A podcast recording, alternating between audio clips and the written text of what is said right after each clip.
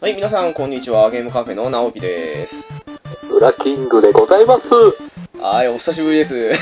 ご無沙汰してます。の念のために最初にお聞きしようと思うんですけど、はい。ウラキングさんですよね。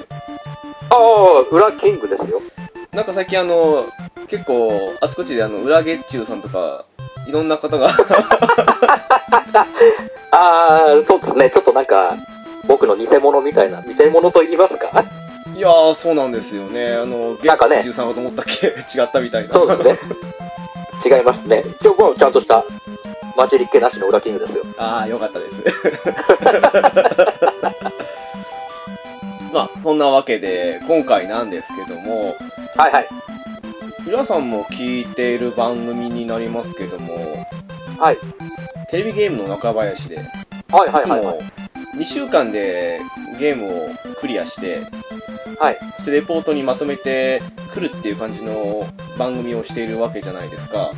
そうですね。ええで、ひょんなことから、パーソナリティのカジーさんの方から、2週間チャレンジしてみてはどうかという話がありまして、 なんすか、その、えらい無茶ぶりは。ねえ、これはね、やってみて思いましたけど、はい恐ろしいっすね。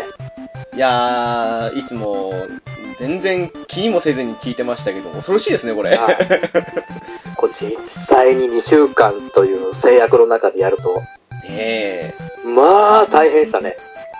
でしたよね。はで、何に挑戦したのかっていうと、もう、我々無謀っちゃ無謀ですよね。い。そうですね、あの、取り上げたソフト多分これ、失敗だなって最初思いましたね。 もう、すごいね、ボリュームっていうかもう、まあ、SD ガンダム G ジェネレーションジェネシス、つい最近出たばかりですけども、はいはいはこれに挑戦したわけなんですね、 我々。ちい。そうですね、はい。ょうど2週間前でしたよね、出たの。そうですね、2週間前に発売されまして、ええちょうど2週間後の も今日。うね、この、嘘ついてないよっていう、この、そうです、そうです。なわけですけども。 はい。実は、私の結果は、ちょっと、浦さん待ってる間にね、あの、ツイッター上に上げちゃったんですけど。 はいはいはいはいはいはい。でもまあ一応、うん、その、どうなったかっていうことで、詳しく話していくついでに、G ジェネレーションジェネシスの感想とかその辺も話していこうと思いますので、よろしくお願いいたし ます。よろしくお願いします。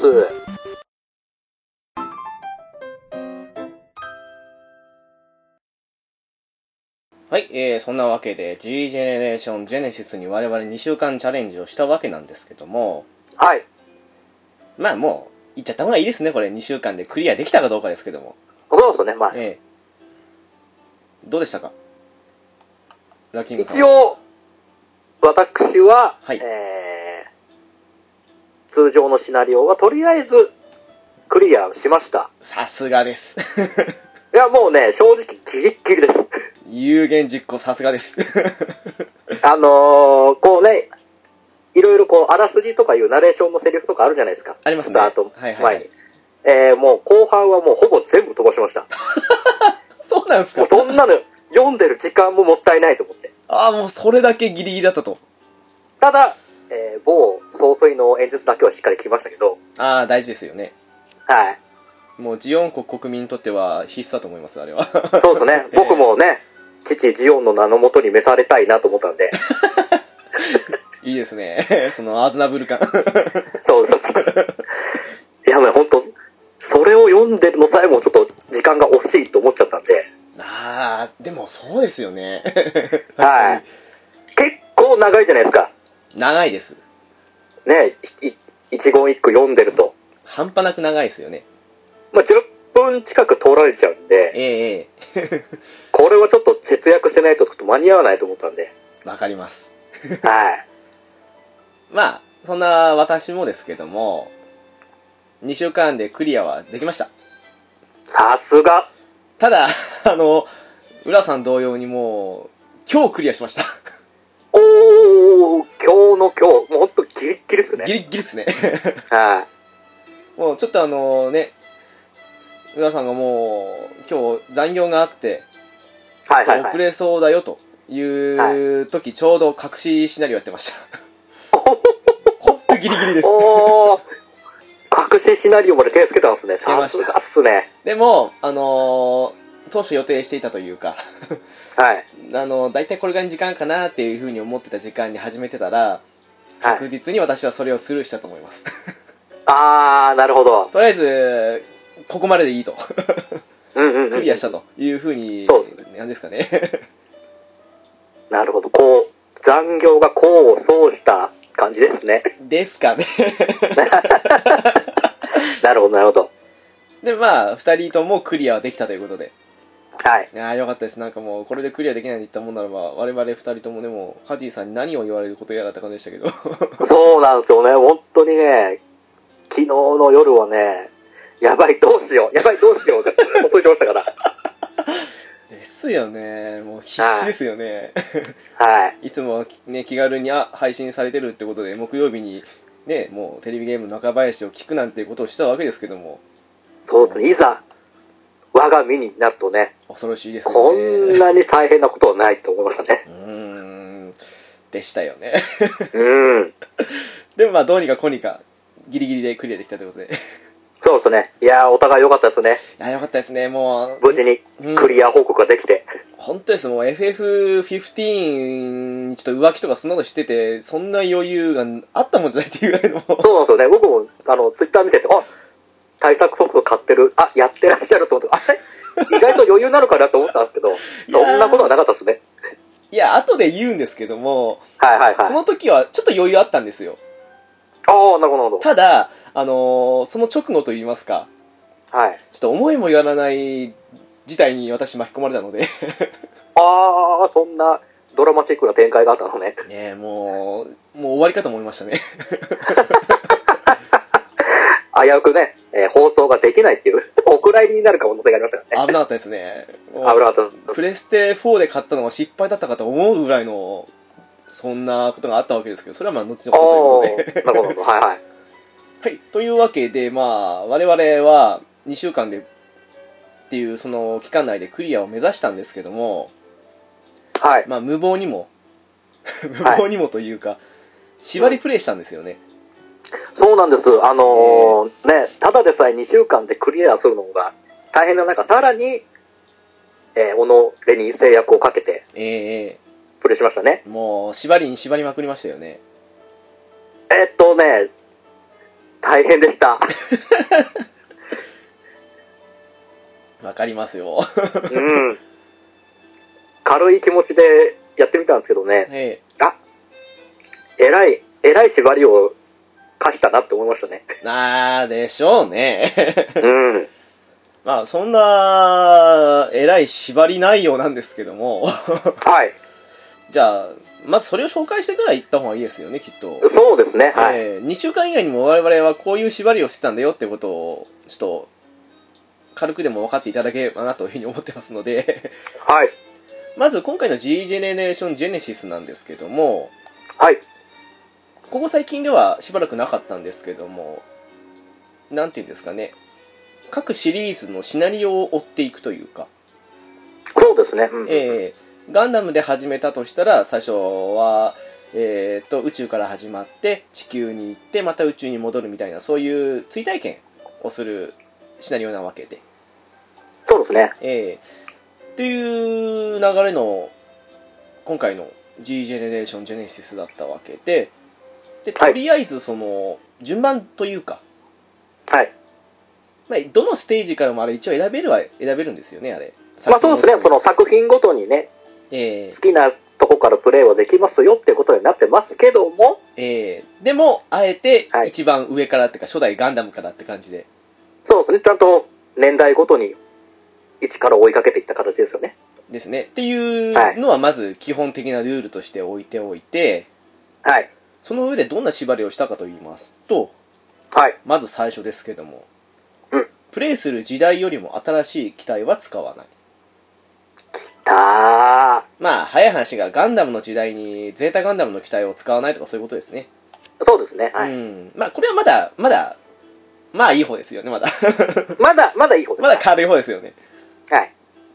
で、お次ですけども、えー主役えー主役機含むプレイ中の味方陣営が使用している機体は使わない例えばガンダムですと、えーそれこそガンダムを使わないとかゼータガンダム内ですと、ゼータ100式などはあのもうプレイヤーキャラクター、あえープレイヤーキャラクターというより、まあ、NPC だなんて言ったらいいんですかねあれ操作できはできするんですけどねまあ、そのゲス、ゲストキャラって言いますか、そういう感じですよ ね。そうですねゲストキャラですね、うんうん。史実通りの登場するキャラクターが乗っている機体は使わないということではい。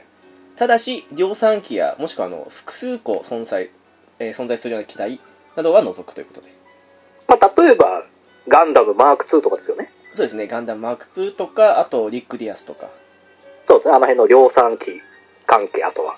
ですねですね。うん。はいくら使ってもとか使わないとゲームにならないんで まあ、そうですね。はい。というわけだとはい。でその3キャラはオリジナルだけそしてマスターユニットっていう毎ターン HP やエネルギーが回復する特殊な位置にいるようなそのユニットがあるんですけどもそこに置くキャラはいはは自分で作ったマイキャラクターのみということでそうですね。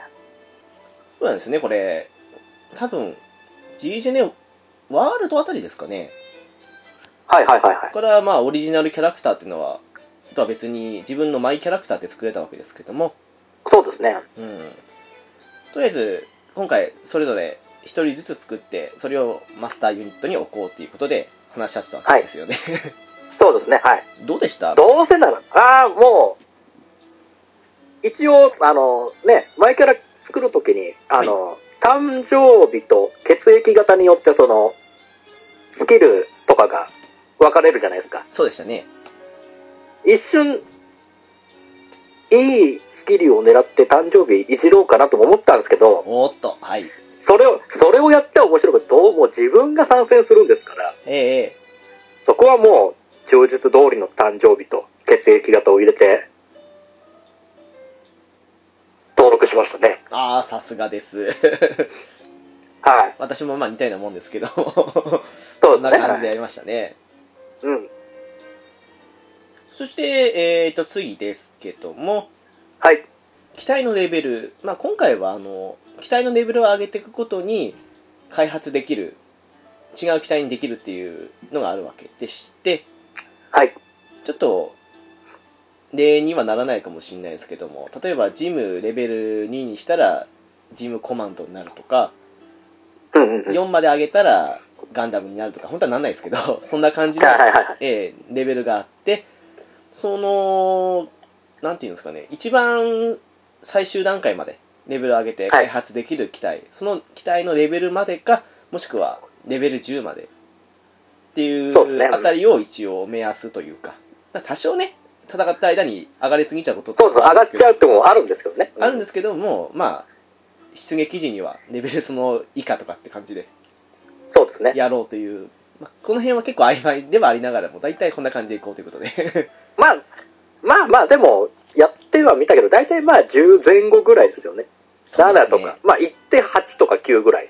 ですねなかなか10っていかないですよねあの、かなり使い込まないと、それはね、そこまではなかなか上がらなかったんで。上がらないですねその前に開発して別の機体にしちゃいますもんね うんううんうんん。で、レベルをリセットする感じですよね。そうなりますね開発したらまたレベル1からですからね はい。という感じでやっていたとはい。そして5つ目ですけどもこれは強化パーツの使用可能ってことでそうですね。まあいろいろあるんですよねあの移動力を上げるとか攻撃力を上げるとかそんな感じなんですけども、はい。で一応マスターユニットは3つまではい。そしてリーダーは2つまではい。そしてその他のまあ雑兵といったらですけど うんうん。小単位はそうですね一つまで。一つまはでいってことで、これはどうでした結構移動系ばっかつけてたんですけど私あ、僕ももう全部移動系ですね。ああそうなりますよねあの、それがあるないで、だいぶステージ攻略にも関わってきちゃうんで。ですよねうんうん。まあこの後に言うね条件の中考えても移動系は必須でしたよねそうですね、あの、いろいろなね、あの、ミッションがありまして、それをクリアするためにはね、移動力がないと間に合わないとか、そういうのも多々あったんで、そうなんですよねうん。まあ、移動をつけて、そしてリーダーやマスターなんかで少しスケールってなったら、そこはまあエネルギーとかスケールかなみたいな。 そんな感じそうですね。かうん。うん。で、お次ですけども、はい。落とされた機体、およびそれに乗っていたキャラクターは戦士扱いとしてその後使わないという。そうなんですよね。完全にこれファイヤーエンブレムシステムですけど。 そうですね。もう、一発し、一発してアウト。ですね。パターンですね。うん。ちなみにですけど、私3人ぐらい死んだんですけど、 おー、僕どうもでした、えーっと、二人か三人は落ちましたね。あーですか。 はい。しかも私そのうちの一人、ついさっき死にましたっていう。おっと。単影まあまあ選手っていうまあまあ、ね、最後のあっちゃったら、まあまあまあ、カウントないようなもんじゃない ですか。そこまでいけばって話ですからね。ですかね。 うんうん。っていう感じでやっていたと。はい。そして7個目ですけども、えーゲームオーバー時を除く、セーブと堂々を繰り返してのやり直しをしない。はいはいはいはい。まあ、スパロボとかで言うなら、あれですよね、あの、命中率とかがかかってくるんで、精神コマンド使ってセーブして堂々繰り返して当たるまでやるっていうのと同じようなことですよね、これ。 そうですね。ううんんううんんううんんうん。をやらないという。はい。失敗したら最初からやれという 感じですかそうですね。もう失敗したら一からやり直すと。まあ、一からといっても、ね、あの、ニューゲームからってわけじゃないですから。まあまあまあ、そうですね。本 当に。ね。また時代を、またね、前前に行ってってわけじゃないですからね。それやったらもう、心折れますからね。 100%できないですよ。ですね。はい。結構理不尽なの多かったですからね。意外と多かったです意ね。外と多かったですよね。頭使わないと、何の気なしにやってたら意外と失敗するパターン多々ありました からね。ありましたね。うんうんうん。なので、まあ、その辺は、ね、ご容赦くださいってわけじゃないですけど。そうですね。うん、うんえーって感じですかね。はいはい。そして8個目ですけども、うん新しいシナリオに入る際は、時代に沿った量産機に乗り換えるということですね。はい。まあ、言ってしまえば、ゼータの時代にいつまでもジムに乗ってるかっていうと、その辺は少しネモ具合に変えようかなとか、そんな感じですかね。そうですね。まあね、事務通ぐらいにまでは格上げしようよっていう そうですね。話ですよね。うんうん。まあ、一応ね、その、なんていうんですかね、なんでこういう縛りをしてるかっていう元ネタ的な部分で言ってしまうと、その、時代背景にもし別の舞台として乗り込んでいたら的な感じの妄想から来てますのでそうですね。はいはい はい。そこ でねうすそんな古い機体いつまでも使ってるわけないだろうですよねと。ね。博物館もんですからね そんな窓際的な舞台は嫌だっていうことですからね。ですねせめて少しぐらいはって感じですよね 一応、一応ね、ベースは、連邦軍なら同じラインには立ちたいなっていうですね。とこですからね ええ洋産機でも。うん。そうですよみんなジェガー乗ってるのに自分たちザクあのねジムとかだったら悲しくなりますもんね あもうど、もうそれはもう、ね、さすがに、 モビルスーツの性能の差がね、戦力の決定的な差じゃないって言ってますけど、ええさすがにそれは言ってらんないんで。 無理ですよねうんうんうん。というわけなので乗り換えるって感じではい。そして9個目なんですけども、はいはい。えー必ずチャレンジミッションをクリアして敵の増援を出現させるというこれ、これがすごい大変でしたね。これがあるからこそのブーストとかでしたよねそうなんですよ、そうなんですよ。これがなかったら、まあ、ね、一応できはしたんですけど、そのブースターなしでも。はいはいこれをやるためにはどうしても移動力がない必須でしたからね。ですよねうんうんうん。もともと我々のような縛りプレイを前提にして作ってないはずなんで絶対に まあまあね、普通にね、いあの、UC の追体験を、 ただしようっていうだけでの話でしたからね。ですよねうん。これ我々がちょっとね、この縛りをやってるのがおかしいよっていう話ですから。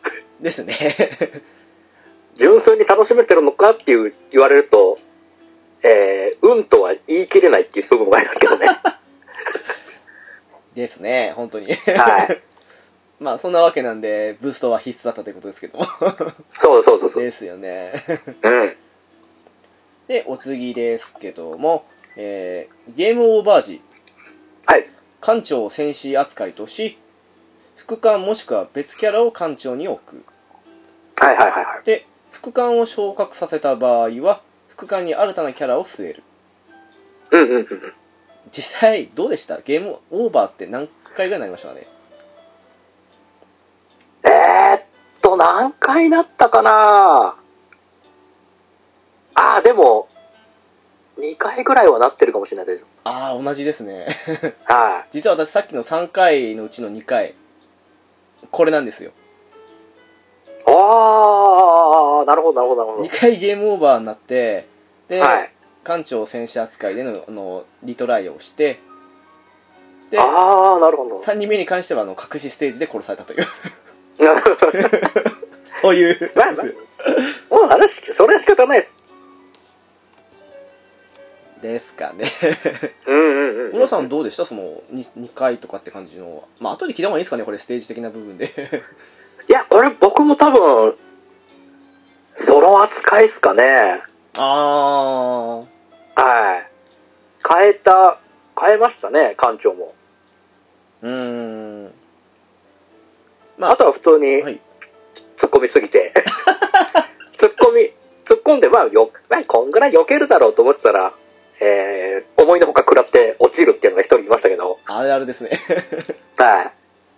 なるほどうーんまあそんなわけで我々は2回ぐらいゲームオーバーをしているということでその分艦長が死んだということで そうそうそう。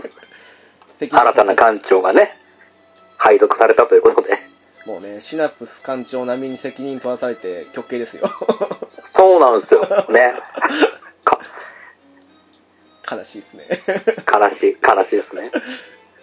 で、えー次なんですけども、はいえー機体は、えー両リーダー含め4から6体まではいはいはい。でリーダー各2名のみ味方陣営にないワンオフ機に搭載か、えーうんうんうんあすいません搭乗かですねすいませんにはい。他は基本量産機か少数生産機、えー、旅客機の使用は OK とするということで、はい。でも実際これはどうでした私は隠しステージ除いてほとんどはい。リーダー機1機のマスターユニット1機で残り全部まあ普通の一般兵って感じでやってたんですけど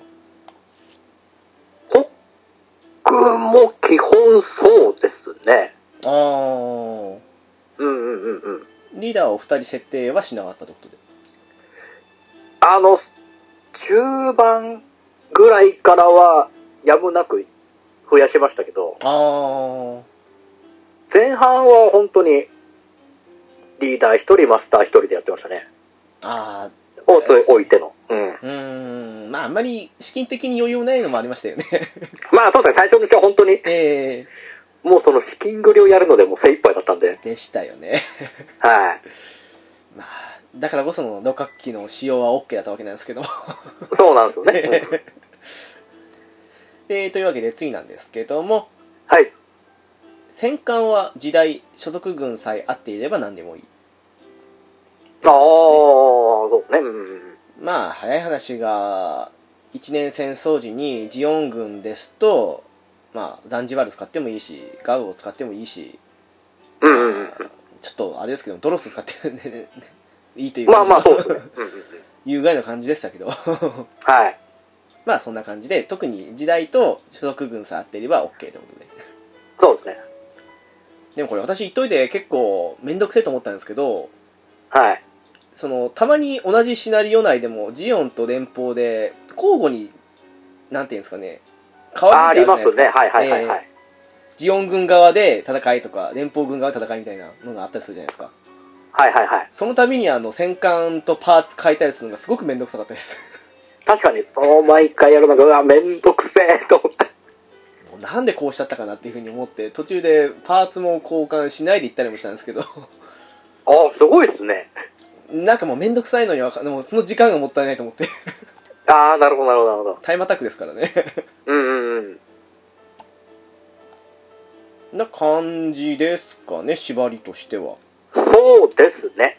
意外と多いようでやってみるとそこまででもないようなでも意外と厳しいようなっていう まあ、ね、聞かれてる方は、おえらい縛りを価値だなって思われてますけど、はい実際やってみると、そこまで言うほどきつくはなかったですけど、ですかね。でもうん、きついところ、まあ、要所要所結構しんどいなっていう部分はありましたけどね。チャレンジミッションをクリアする系の部分だけはきつかったですよね。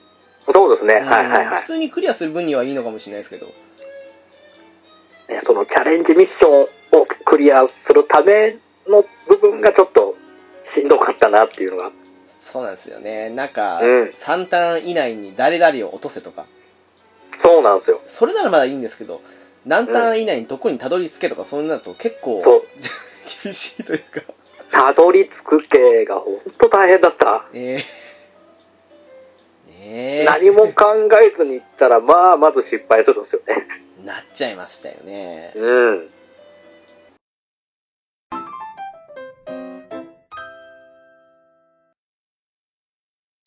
うーん、まあそんなわけだったので、はい。そうですね、これは、どうですか、あの、各シリーズのラスト、最終面ですけど、はい。での機体構成とかって覚えてます大体しか覚えてないな。ああ、そうですか。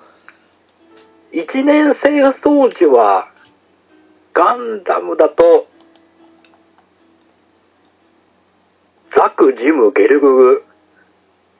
おー自分、マスターユニットに何を置いたかが覚えてないんですよね。ドムかなリックドムだったような気が。うーん。確かそんな感じです。私もう完全に、ジムスナイパーにお世話になってましたよね。 あー、ジムスナイパーいいっすね。もうジムスナイパー2をマスターユニットに置いて、はいはいはでい。リーダーがジムコマンドかな、確か。でおお他はジムと、ジムキャノンと、あと、初期型ジム。はいはいはいはいはいはい。もう、貧相なメンバーですけど、 こそうっすね。の5期でやってましたね。まあ、きつかったですね。ガンダムが一番きつかったかもしれないですね。うん。うーん。一応私、全部のシナリオでの、あの、戦艦と機体は全部メモったんですよ。 おおさすがっすね。でも、改めて見てみると、自分スナイパー率高いんですよ。あー、何気にいいっすよね。いいです、そ強いでこす。そこ移動力もあって、射程も長くて、ええいい使い勝手は良かったと思いますよ。ジムスナイパだって結構あのキャノン系除いたら年俸軍の機体って射程4が最高なの多かったじゃないですかー。そうっすね。うん。対してジオンはもう我らがジオンはザクがバズーカで5まであるじゃないですかそうなんですよね。うんそれだけでもうジークジオンですよねそうもうそこからもうアウトレンジからどんどんやら れてこっちが手も手も足も出ないっていうのがね結構ありましたからねありましたねそのせいかうん意外と連邦を戦う時にボールが鬱陶しいんですよねあえらい射程長いですからねもう超長距離からのひたすらこちらに打ってくるっていう そうなんですよでこっちの攻撃全部ね回避扱いになっちゃうんでなかなか当たらないっていうそうあれはきつかっ大た変っですしわたねだそうですねもうそんなわけみたいなのではいさらっと飛ばすとして うん最も使用した機体やキャラって覚えてますうわー誰だっけな名前名前とかちゃんと覚えてないんだよなまあ1個じゃなくてもね機体とかは複数あると思うんですけど機体はああ何使っただろうなえーっとうわなんだああでもガンキャノン系かなああガンキャノン2あたりが結構使ってた覚えがありますねああの辺はなかなかね今回一年戦争時の戦いが多かったですからね うん良かったですよねまあ、やっぱね、あれぐらいのレンジがないと、大変だなと思ったんで。ですねうん。ほんと一年戦争多かったですよね、今回。今回、あもう、一年戦争から一年経過するまでがえらい長かったですからね。長かったですね。ポケットの中の戦争行ったの、どんだけ後だって感じでしたからね。もう、だいぶ、だいぶ後半の後半じゃないですか。だって、最初がガンダムですよね。はい。で、次が、まあ、イグルですね。うん。で、08正体。はい。えっ、と、クロスディメンション。はい。えー、まあ、ブルーデスティニーですね、次が。うん。で、次、ドリームキャストだったあの、コロニーの推し達で。はいはいはい。に、プレステ2のジオニックフロントに、うん。同じくプレステ2のガンダム戦記。はい。で、巡り合い空に入ったと思うんですけど、先行の果てに。そうですね。はいはいはい。えーで、あとは、プレステ3のミッシングリンクうん。を 終わって、やっと、ポケットの中の戦争ですからね。そう。もう、えらい比重が大きかったですよね、一年戦争が。何を、何しろ。恐ろしく長かったですね。やってて本当に、あれ、いつ、いつ釣りの時代行けるんだってずーっとやってましたよね。もうね、スターダストメモリーとかゼータが遠かったですよね。遠かったっすね。あの、ね、一応僕も大好きな、ええスターダストメモリのために、もうジムカスタム、ジムキャノン2をえらい作ったんですけど、割と序盤でできてしばらく倉庫でしたよね。そう、もう量産体制は整えたんですけど、もういざ使ってなると、なかなか出てこない。へえ、もうきついったらあらしないっていうか、もうむしろこっちの方がきつかったかなっていう。うん、むしろこっちの方が多分きつかったかもしれないですね。攻略よりもそうですよね。もう次の時代の機体を使う、使うまで、揃えるまでがっていう。もうあの、いつものことですけども、はい。機体のプロフィールとか生産とかいろいろ開発やら設計で登録できるじゃないですか。はいはいはいはい。結構その、量産機巡りを開発でしてたもので、うん。特に狙ったわけじゃないのに1年戦争時の機体はジオンも連邦もどちらもほぼコンプリートっていうすごい。状況になりますよねこ れまあでもね、やってればね、ほぼほぼ全部埋まりますね。なりますよね特にこんな縛りしてたら本当なりますよねなりますね、もうほんと一年戦争は。うーんもうず、延々と使ってた。本て当で感じですすもんねねいやもう普通にプレイしてんだったらとっくにね途中でもうゼータとかそのダブルゼータぐらいの機体に行ってるかもしれないですけどそうなんですよ。我々ひたすらねもうジムとかザクでしたからねもうひたすら、なんか陸戦型ジムとかすげえ使いまりましょすっごい使いました何回もループしましたもん う。ねえ。あ、次、地上ステージだ。あ、じゃあ陸戦型にしようってなりますもん ね。なりますなりますあ、次宇宙だ。あ、じゃあ、あっちにしようってな ります。宇宙船に寄ったのと。そうですね、もう高機動型ザクに乗り換えようですよ。 そうなんですよ。高機動型ザクによって。その繰り返しですからね。繰り返しでしたね。あでもそのザクとかジム周りしてたせいか知らないですけど、私もうあの、ゲルググ手に入れたのがすっごい後で、あー、そうか。確かにそううか。あーん、で、なぜかドムともなかなか縁なくて、あー、そうですか。なぜかあの、そう、ドアッチが先に来たかなっていうぐらい、むしろって。 あー、はいはいはいはいはい。結局、なんでしょうね、リックドムなんて、後半も後半ですよ。ああ、リックドームはなかなかいかなかったですね。ねえまあ宇宙と地上でそのね適性を変えるっていう勇気が湧かなかったのもあるんですけどああ、確かに確かうに。ん宇宙にしたらもう使えないしなって感じで そうなんですうよんね。一回ね、開発で宇宙、宇宙用にしちゃうと、あもう宇宙ステージまで当分倉庫だってなりますもんね。そうなんですよよりによってねそのクリアして次のシナリオが地上オンリーだったとかって結構ありますからねありますね。はいはいはいやっちまったーってなりますよ ね。本当ですよねうちのチームの要だったのにと思って そうなんですよ。そんな目に遭いましたからねうん。でも今あの軽くパラーっとメモを見てんですけどはいはいはい。本当連邦だったらジムスナイパーとあとパワードジムが多いなっていうああ、はいはいはいはいはいはい。で対してジオン軍の方はもううんイフリートとか ああ、はいはいはい。イフリート、そうですね。ちょっとした後に出てくる取れますもんでね。すねあとひたすら高機動型ザクが多いですねこれザク2ああ、そうですね、確かに。とうん見たらゲルググが入ってないんですよあら、使なかったっすかないんですよあの後半見ても後半になって出てくるドムはいはいはいはいはい。ここぞとばかりにドムドムって感 じであ、でもね、何気にゲルクも射程短いですからね。ああですね射程5が確かなかったんで、ゲルクは。ないですねあの高機動型ゲルググだとロケットランチャーありますけどねうんうん。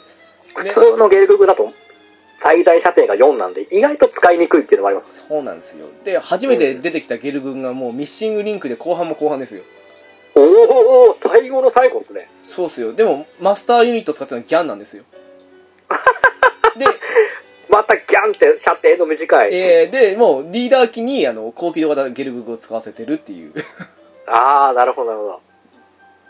ねえもうこんなレベルまで私はゲルググと縁なかったわけですけど 僕、なん、何の表紙かでで、設計で作れたんですよね。あゲルク作れるとって。なんか途中の報告というかの段階でそうでしたよねなんか早い段階ではいゲルググ使ってるって言って、ええー、って思っちゃいましたもん あ、なんかの表紙で設計で作れたとって。ありますよねそういうのありますありますありますう。んな感じですよねうん。でも結構あれですねあの地上が多かったせいかまあジムにしてもザクにしてもそうですけど砂漠専用とか寒冷地仕様とかあもうそういうのひたすあら使りいまましたしたね。はいねはいはい。 ひたすら使ってたのありますねありました、ありました。ここととばかりに数合わせでそうですね。うんどうしよう、乗っける。ああ、そうだね。これか。砂漠しようか、とって。な感じですよねうん。だから見てるともうあのそうですねスターダストメモリー以前はもう本当機体が入り乱れてますああ、確かにそうですね。もう本当に、うん地上と宇宙行ったり来たりだったんで。ですね、まあ、一応、連邦軍は連邦軍、まあ、連邦軍ステージだったらってことで、まあ、ジオン軍ステージだと、もう全部ジオンで揃えたって感じのことはしてたんですけど、うん。それにしてもバラバラですよ。そうですね。うんうんうだっん。て、ポケットの中の戦争を今見てみると、はい。マスターユニットが G3 ガンダムで、うん。はいリーダーにジムコマンド、はいはで、い。その他はパワードジムと、えっ、と、量産型ガンキャノン、あと、まあ、ジムコマンドっていう、なんかバラッバラですし、そうですね。ミッシングリンクさっきも言いましたけどマスターがギャンでリーダーにはい高機動型ゲルググその他は何かって言ったら高機動試作型ザクと高機動型ザクとリックドムって全部バラバラですからね いいっすね、この、バラエティに富んだ。トーミス本当いや、でもね、どうなんですかね戦略上そうなっちゃうんですよ。まあ寄せ集めというかうんうんうん、とこはありますよねなっちゃうんですよ。どうしても。でもこれがあれですよもうスターダストメモリー行くと私まあマスターとリーダーは別としてその他はみんな3機ともジムカスタムですよさすがっす。こうなっちゃうんですよ僕も当然、ジムカスタム。リーダーをジムカスタムにして、あで残ありにジムキャノン2ですよ。 いいっすね もう不死身の第4招待ですよ。ですねこちらも。でもこれは村さんどうだったんですかね私なんか戦艦が全然あのー手に入らないというかうんうんうんうんうん。まあお金もなかったんですけどお金があったとしても作れない状況が続いてましてああ、そうですね。戦艦なんか、今回特殊ですよね。特殊でしたよねうん。最初からある程度のシリーズがあるわけじゃなかったですからね。ないですねだって無理やりなんかホワイトベースずっとずっと使ってたんですけどおお。ただ途中でちょっとホワイトベースばっかも嫌だなと思ってはい無。理やりグレーファントムにしたんですけどはいはいはいはい。にしてもまあ性能的にはそんな変わらないわけでうんうん。私グレーファントムで逆車まで行きましたからね すごい。それぐらいあでも僕もうん僕も最後なんだかんだサラミスでしたね。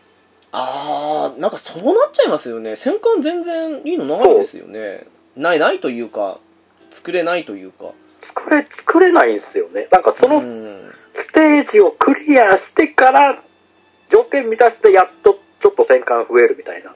ですよねで主要戦艦がまず出てこないっていうね。うんそれありましただって青釜とかだってね全然全くですよね。青釜作れなかったはずですよねあれは多分、ゲットポイントをマックスにしないと多分つ作れなそうですよね。あのついさっきなんですけどはい。ちょうど UC かなんかのシナリオクリアした後と思うんですけどダークアイランも出てきて、ああ、はいはいはい、そうですね。それであの全戦艦コンプリートのトロフィー取ったんですよおお、アーガマないんですよ確かにないっすね。ネルアーガマもなくて うん。アルビオンとかもないんですよアルビオンもなかったっす。ないですよねあのまあ味方ユニットにはあるんですけど、もはいはいはい。うそんなでなんかすごく戦艦が寂しい印象はあったんですけどねあのシステム、どうしてなんでしょうね、戦艦を、あえて。うーんああいう形にしたっていうのは。だってなんかまはいうんあ、あれすることによって、やっぱこう、繰り返しやらせるように仕向けたんですかね。どうなんですかねなんかうーんだってねグレイファントムにしても木馬にしてもそこまで大きな性能差ないのにここをやるんだったらアーガマンを一機でも作れよと思うんですけど うんうんうんうんうんうん。なんかよくわかんないなって感じがしましたねこの辺はだいぶ、戦艦に関してはちょっと、ね、前作から比べるとだいぶ変わりましたよね。減りましたよねうん。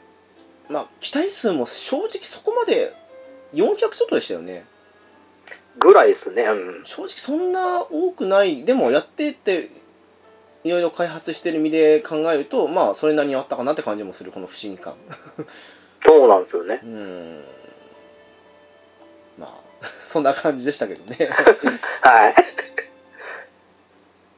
まあそんなわけで我々は主に量産権が多かったということでそうですね。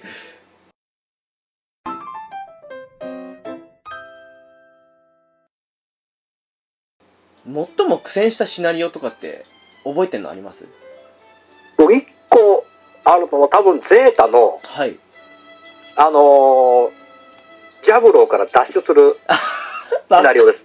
わかりますそれはいあのね、ゲストキャラをミディアに全部乗っけなきゃいけないっていう。ですねもうどうしてもね、アポリかロベルトか絶対乗り遅れるんですよ。あれは毎回のパターンですけどカミーユとまあクバトロたちが別々にって感じでしたよねそうそうそうそう。うんあれおかしいですよね あれ、あれは難しかったな、あそこだけ。うわ、もうどうしてもギリギリ間に合わないっていう。うんなんだよと思っちゃいますよね。実は私全滅1回そこなんですよあー、はいはいはい、わかります。あのクバトロがあと一歩届かなかったっていうあー、クロードロスか。 いやまあ全員乗せるじゃないですかはいはいはい。ね、特に気にせずに、まあ、間に合うんだろうなっていう、よほど寄り道しなければっていう。そうですね。うん。言ったら、まあ、あれ、地上に出た瞬間に敵が出てくるじゃないですか、増援で。そうですね、ハイザック出てきますね。ええそれ倒して上に進めるような感じかと思ったら、やつら見向きもせずに青ドラ向かうじゃないですか。そう。まっすぐ青ドモラに向かってくんで、うわ、追いつかないってなるんですよね。しかもね、倒せないっていうも。そうなんですよ。しかも、森林ですからね。そうなんですよ。移動力も下がってますから下ね。がりますからね。うん。あれは、何ですかね。そう、一回目やった時もあいつら、あれまっすぐ、こっち来ないで、まっすぐ青ドモラを落としにかかってると思って。あれは初見殺しですよね。あれはやられましたね。うわ、もう、自分の船で当選簿して、道を塞ぐしか手がなかったですね。うーんななんでしょうねあれ寄り道した髪のが早いっていうそうなんですよ。なんか普通に早く着く、髪を普通に行けるっていうね。下はねもうアポリロベルトそしてクバトロで敵を仲良く均等に倒しつつ足並み揃えていかないと無理でしたからね無理でしたね。僕も1回目はそれでやられました。ああそれで多分アポリーが乗り遅れて、ああ、もう一旦足りねえってなってうーん爆発しちゃいましたね。あれ本来なら地上で出てくる敵があのまあ敵倒すとワンスモアじゃないですけども、もう一回行動できるということではい。それを利用するための増援だったらバランス良かったんですけどそうですね。なぜあんな風にしたかっていう。なんか、コンピューターのの AI がちょっとね、また、あれなんかちょっと違うなってなりましたね。ですね。なんか、今回の、なんでしょう、敵に選ぶ、まあ、敵の AI というか、はい。なんか変でしたよね。なんか、なんか勘違い的な動きをするんですよね。うーん。だから読み、読めないんですよ、それが。確かに。 1回目だと。それで失敗はあります。だからもう、ジャブロー大変でしたね。あれは、しかもね、もう、こっちのキャラうんぬんじゃなくて、決まった移動力のゲストキャラでしたからね。決まった個数でしか進めない中で所定の位置につかなきゃいけないっていうのがありましたからねあれって、あれですかね、毎回の GJ のパターンですけど、ゲストキャラにこちらのあの、ベースジャバとかそういうのに載せられないですよね、きっと。載せられなかったですねはいですよね。はい完全にあの、ね、詰め将棋的な。 そうだから僕も一回下駄を下駄をあいつに乗っけて、はい。空を浮かせてやれば余裕だなと思ったんですけど あ下駄はやっぱり乗っけた乗っけられなかったなと思ってああ、やっぱそうっすか。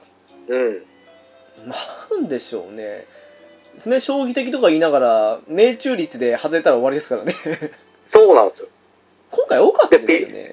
微妙なところでこの65とかそういう微妙なパーセンテージを提示されるんでええもう怖いんですよ 怖いんですよね不思議ですよね。あんな60%、うん70%とかでなるようなステラスにしてる癖して、もう全部当たること前提のことを要求してきますからね。そうなんですよ。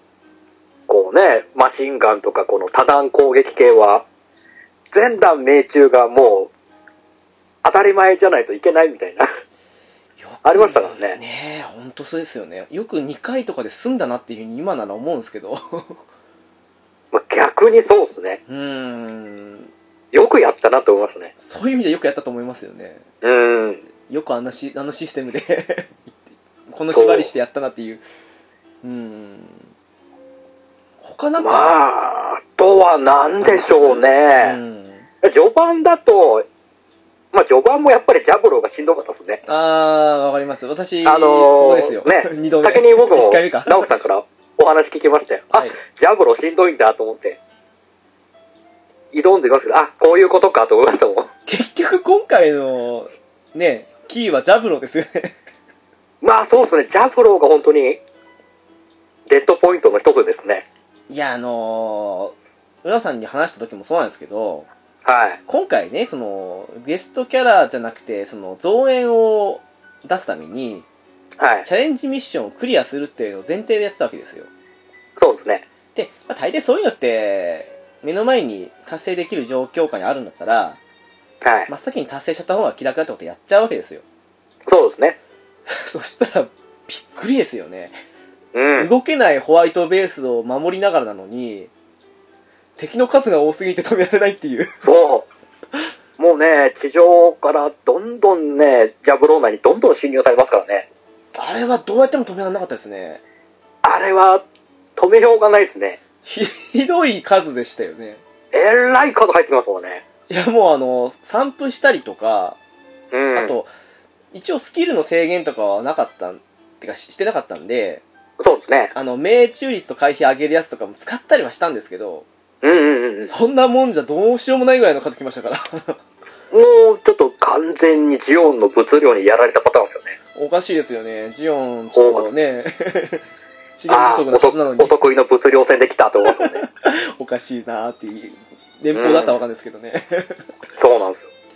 あれはどうしようもなかったですよね。あれは、あれはなんとかもう、ゲストのガンダム、ガンキャノン、ガンタンクでどうにかするしかないと思いましたね。結局、私はそこで、まあ単純な手ですけども、2回目やった時に、少し遅らせたんですよ。ああ、なるほど、なるほど。はいはい、はい。ええ、もう、せめて、 その場にいる敵をちょっと片付けてからにしようと。うんうんうん。ターン制限もないしということで。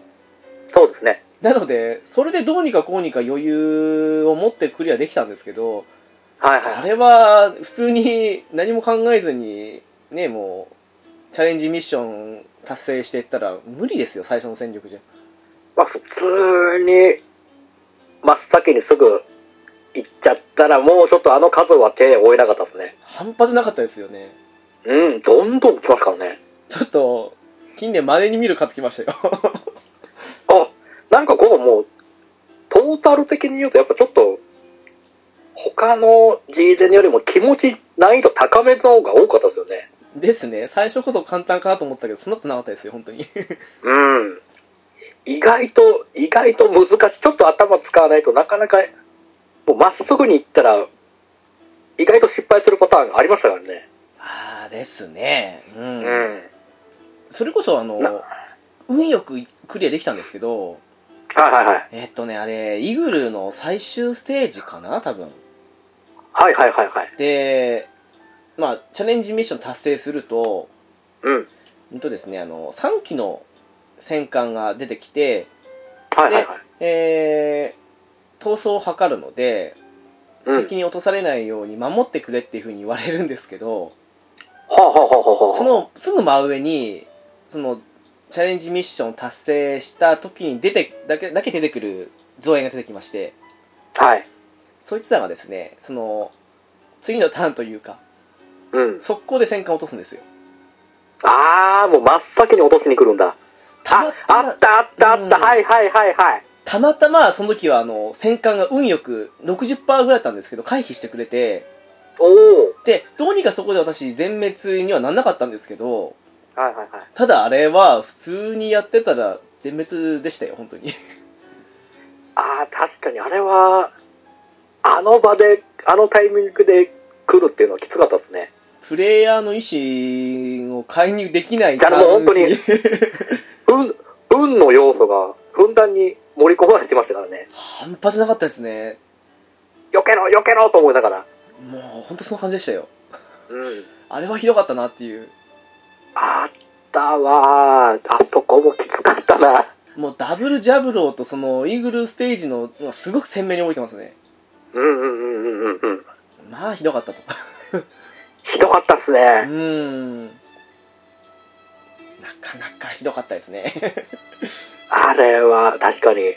うわ、でも奇跡的にイーグルの方が避けてくれましたけど、ああ運ですよねでも本当にもう初見で何の気なしにやって、あ、あ、あ、避ける避ける、あ、よしよし、じゃあ避けねえんじゃんと思って。なんか今回パーセンテージも不思議じゃななかったかなって思うんですよなんか40%の割に当たり避けたりとかあありますあります、はいはいはいはい。 670%なのにかなり当たるとかなんか50%を境にこれ調整してないかっていうふうに思うぐらいになんか、なんかあるんでしょうね。うーんその辺の振り分けが。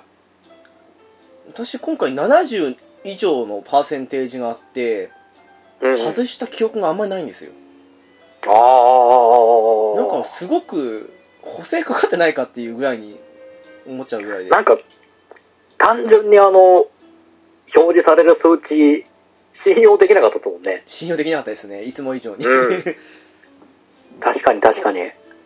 なんかもうスパロボとは違う信用のなさなんですよねそうなんですよ。うんスパロボはもう、まあ歴史が長い線もありますけど、はいそんなもう80%で避けられるのは当たり前じゃないですか。ええよくありますよね ね。こっちももう20%、30%の確率で回避できるのがもうことごとく食らうっていうのも、 2%とかで当たりますからねそ うそう。もうなんか、ある意味もう、それがもうデフォルト化しちゃってるんで、ですねスパロボはいいんですけど、G ジェネは、大抵は避けれたじゃないですか。まあそもそパもーセにしンテージがて低ければ避けるし。 0%はないですもんね GGN ってないです。最低5%ですか、 5%ですねねまあ近年こそ100%になりましたけど前まで命中率も95%だったはずなんですよね最高しかああ、確かそうかもしれないですね。まあといってもほぼ当たんですけど うんうんううんん。まあまあ、ほぼほぼ当たりはするんですけどね。ただまあそれもね現実考えたらそんな絶対当たりませんってありえないなっていうふうに思うんでまあまあ、そうですよね。んまあでも変な苦戦はありましたねありましたね。そこ、そこで、僕はそのパーセンテージにやられて、味方が一気に落ちたんです。あー十分ありますね30、30から40%くらいだったんで、命中率が敵の。はいいけん だろうと思って。じゃあ、ちょっとおとりになってもらおうと思ったら、こと、こことごとく暗い。で、もう防御コマンドがなかったんで、シールド持ちじゃなかったんで、機体がああなるほどはい難なくやられるっていう、うーんありましたね。なるほどなんかあのそうですね今ジャブローがあまりにも印象強すぎましたけどうん。なんかあの細かいとこでもいいんですけど記憶に残ってる苦戦したシナリオとかってピンポイントでもいいですけどあったりしますあとは、あとは、あ後半の方が比較的やっぱ楽っすよね。まあそのそうですね一年戦争を経過してからの方が。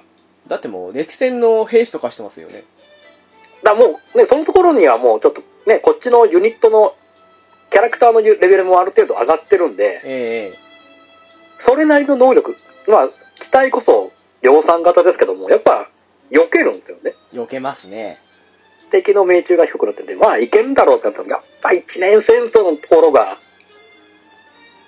意外ときつかったかな。あと、あの、一番最初にその、ゲストキャラで構成しなきゃいけないっていうのもあるじゃないですか。ああありますねはいチャレンジミッション。うんえーっと、どこだっけかなえーっと、08かなのアプサラスに最初に、シローが光線しないといけないってあれあったじゃないですか。 ありましたねはいあれが意外と、あれこっちに、こっちのミク、ね、自分、自キャラの方に攻撃仕掛けてきちゃうんで、アプサラスが。そうだそうだそうでしたねそれがちょっとしんどかったかな。その辺の思考も読めなかったですからね敵って読めなかったっすね。うーん多分ある程度の位置までに行っちゃうとやっぱその一番近いキャラを優先しちゃうんでしょうねでしょうねゲストキャラを無視していやそういうその系もちょっとしんどかったかななんでしょうねすごい目の前に自分のキャラでもいいですけどうん対象がいるのにわざわざその至近距離に超至近距離に迫った上で遠くの敵になるということもされたりとかしたりしてさっありますありますありますさっぱり読めないいと思ってあのあの思考はちょっと読めなかったっすね独特でしたよねうんひたすら HP の低いのばっか狙うってわけでもないし僕なんか変なバラバラなんですよねうーんあれなんかこの辺の思考が全然どういう思考で狙ってるんだっていうなんかあんまりないですよねその弱い敵を集中狙いとかそうなんかうんい本当一貫性がないですよね一番近い敵狙うってこともなかったですからねなかったっすまあ、だからこそ助かったシナリオもあるにはあるんですけど まあまあ、あるにはあるんですけどうねん、やっぱこの、一番最初にゲストキャラで光戦しなきゃいけない系が、大変ですかね、チャレンジミッション達成的には。あれはね本当にあ誰々で誰々と戦えばいいんだね楽だというふうに思ったら他のキャラで戦うだけでもアウトってことがね本当に そうなんですよ。あ、それ本当ダメなんだってなるほどね。ええーってなっちゃいますから と、えーって、うわ、達成失敗になってるってなって。あれはうん本当ね どうしよう的な感じでしてもう初期位置から覚えろ的な感じかと ってあそこのステージはちょっとね、白も、まあ、りもう地上兵器だったんで、もう移動するのが大変で、うん山登るの大変だなと思いながら。あの統治か破壊の子ですよね そうそうそうそうそうう。んもう数ターンかけないと、あ、いけない、白いけないじゃんってなって。でもわざわざもう白に統治下を落とさせて、 移動を稼いでちょっともう無理やり、無理やり進みましたけど。ゲームカフェ。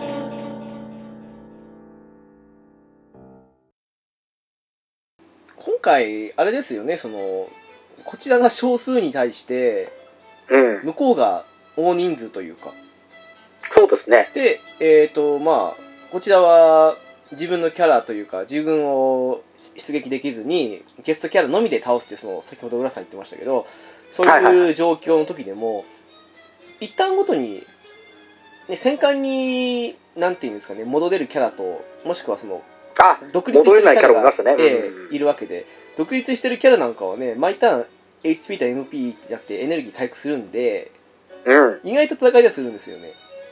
そうなんですね。確かに確かに。その辺も緩いのかでも変なとこで難易度上げてきてるなっていうふうに思ったりしましたしうん。確かにそうですね。うーんそっかまあ確かに今回の変な NPC の思考回路とかも含めて結構苦戦したシナリオってところどころあったりはしますけど大体はチャレンジミッション関係ですねそうですね。やっぱりそこ、うんチャレンジミッション絡みが一番大変でしたね。ですよねうん。まあちょっとざっくばらになっちゃいますけどもはい。ちょっと今ね触れたら触れたんですけど今回やってみての感想をなバーっと振り得気味で言っていこうと思うんですけどもはい。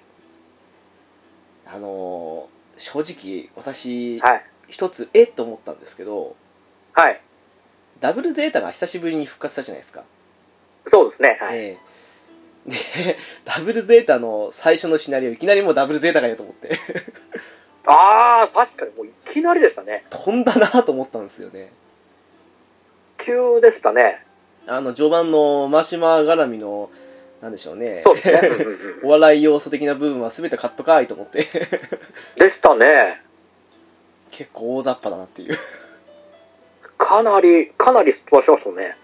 まあそう思いながらもちょっとあの2週間ってあったんで助かったとも思ったんですけど ああ、まあまあ、ちょっとね、一年戦争があまりに長すぎたんで、長すぎましたよね後半とのね、一年戦争以降がかなりこう、省略されてるのが多かったんで、うんまあ、個人的にはやっぱちょっとね、あーぜあー、ほ香港シティの下りねえのかよとかも思いましたけど、ああはいはいはいサイコガンダム絡みなかったじゃないですか、ゼータで。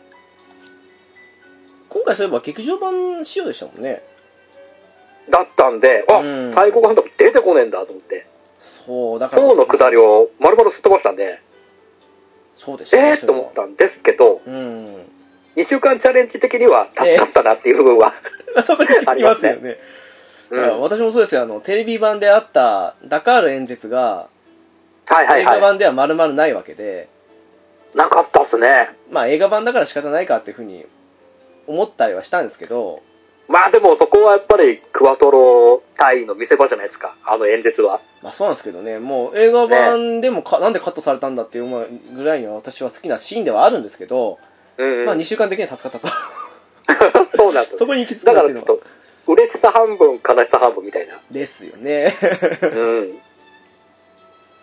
あそうだ忘れてましたあのはいはい。苦戦したとも違う私の今回の一番の山場ですけどはいはいはい。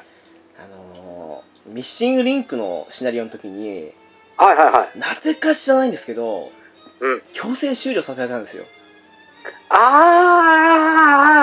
あーあー、言われてましたね。そうなんですよししかも1回2回じゃないんですよあ、結局、どれぐらい苦しんだんですか、あそこ。 4回やりましたうわー、まあ、単純に、大体1ステー ジ、1時間弱ぐらいじゃないですか。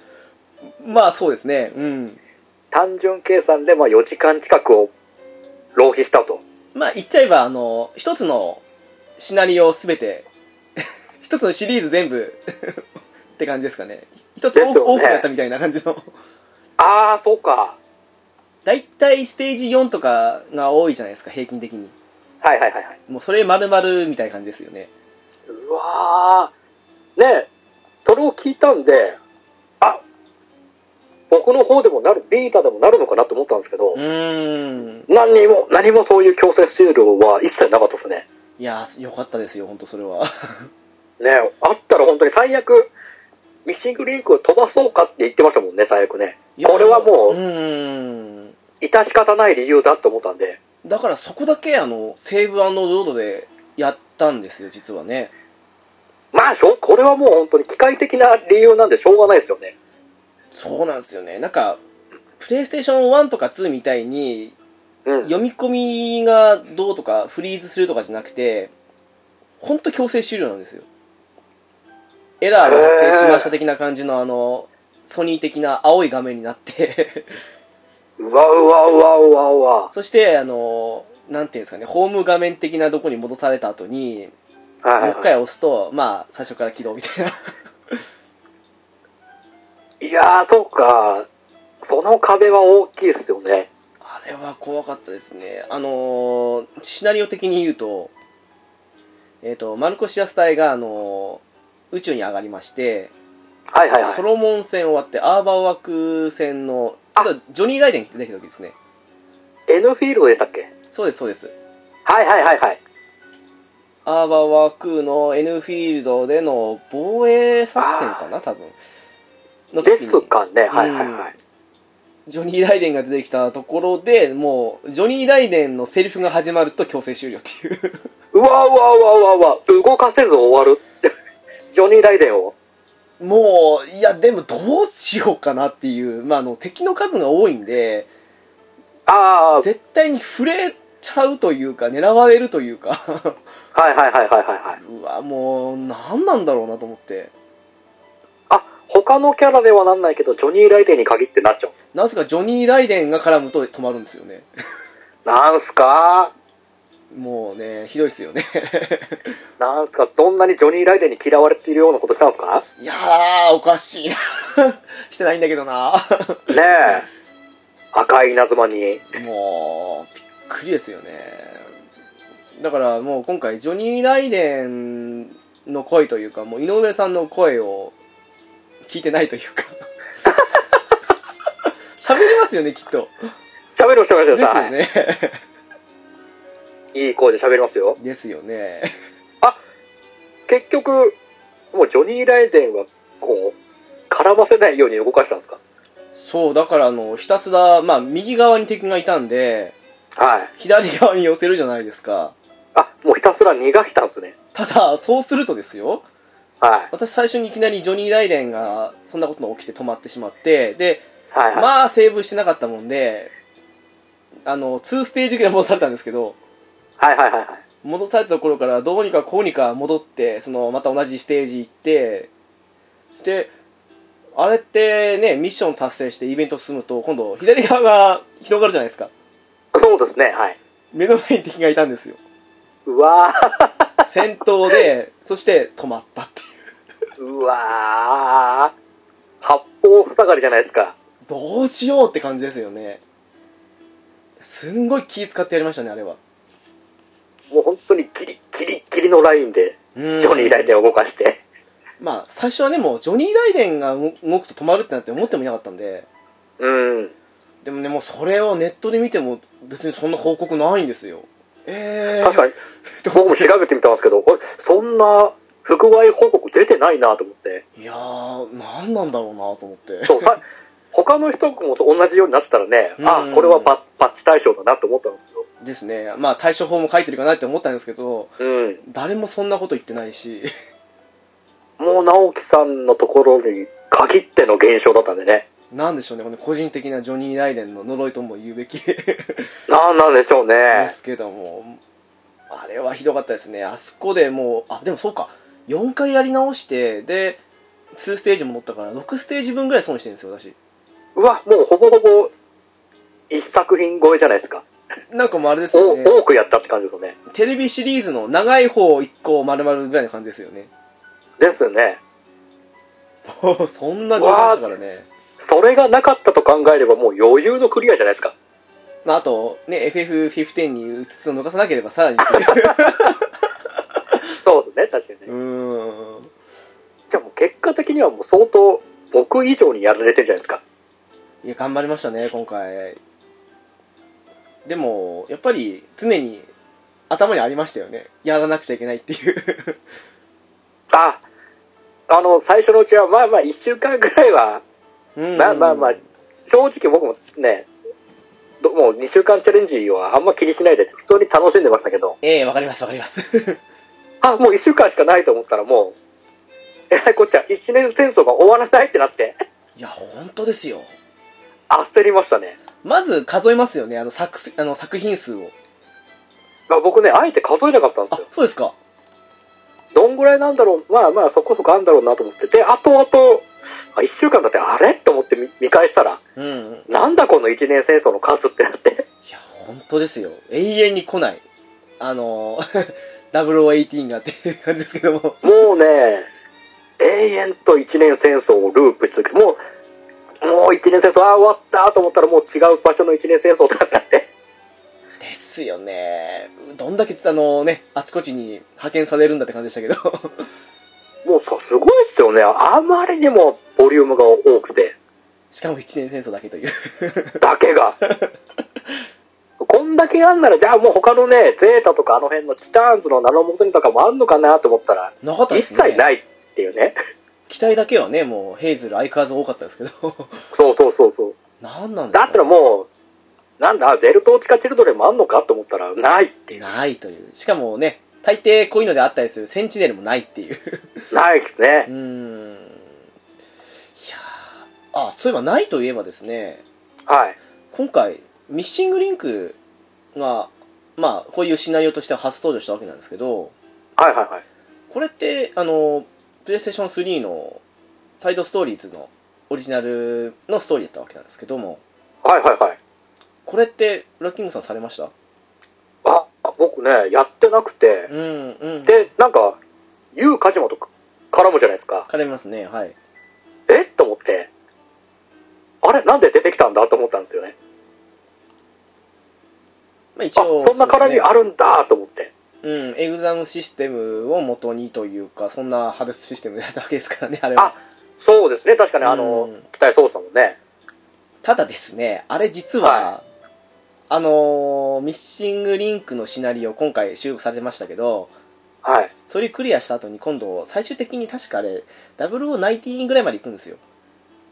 あ、そんなに先まで行くんですかうん、それこそ、フィクサーなんて最後はあの Z2 とか乗ってましたし、へえ。っていうふうに思ってたんですけど、うん。まあ、あの、一年戦争のことで終わっちゃったわけで、ああ、そうですね。ああ、そうか、そうかそまあ、あの2週間クリア的に言えば私そこで詰まったんでほっとしたんですけど、うんうか。たはいはいはだいちょ。っとそこで終わりかよっていうふうに思ったのはありましたね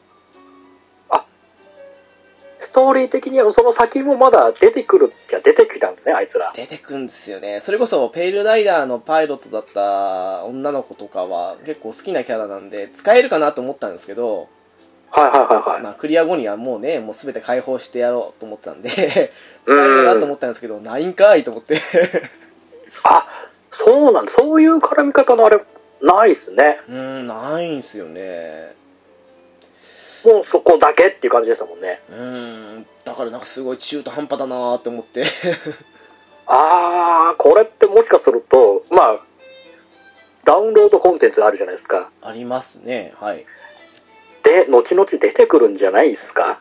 そう願いたいなっていう ね、今、えっ、と、シナリオ的には次何何出るんですっけダウンロードコンテンツ。次は先行のハサウェイですねああ、か。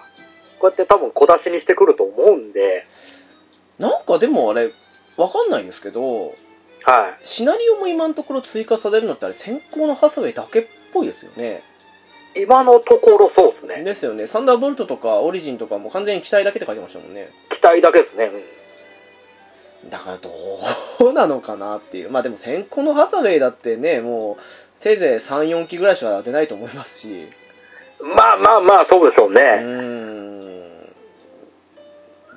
どう まあなんか新しくね機体のなんか今回変わりましたからね見た目が そうですね。だいぶ変わりましたね。を作るのに時間がかかってるとかっていうのはなんかで見ましたけど ああ。ちょっと寂しいなって感じがしますねまあまあ、きっと1年単位では、ダウンロードコンテンツは毎月出してくるんじゃないかなって勝手に思ってるんで、ああ出てほしい最近のなーって感じしますけど、ね、最近のバンダム商法としては。あれどこまで無料なんですかね一応新品で買った人はって感じでしたけどどうなんですかね今発表されてる分は無料なんですかねそれ以降やっぱりお金は別にかかるって感じなんですかねなんかね、そんな気がして怖いんですよね。あーなんか正直バンナム商法はうんざりしてんですけどはいた。だ今回のに関してはまあありかというかまあ新品で買った人だけの特権じゃないですけどまあ中古で買ってもメーカーにお金入らないわけですから、そうですね。まあ、その分はダウンロードコンテンツ新品で買った人だけには無料ですよっていうのは個人的にはいいなとは思ったんですけどまあまあ、そうですね。この先 この先ねもう最初のやつだけでお金かかりますよってなったらちょっとその考えも改めなくちゃいけないなっていうねえ、もしかしたら買おうかもしれない。もうそれだけの差かいってなっちゃうかもしれないですもんね。新品で買った人の差が。 ですねたかだか1000円になるかならないかぐらいみたいな それだけのためにフルプライスでってなるとね、ですね ちょっとあれって思っちゃうけど、うーん怖いっすなこれは。でまあ一応うん他にもねあのやるゲームあるにはあるわけですからのんびり待とうとは思いますけどね、 まあまあ確かにね。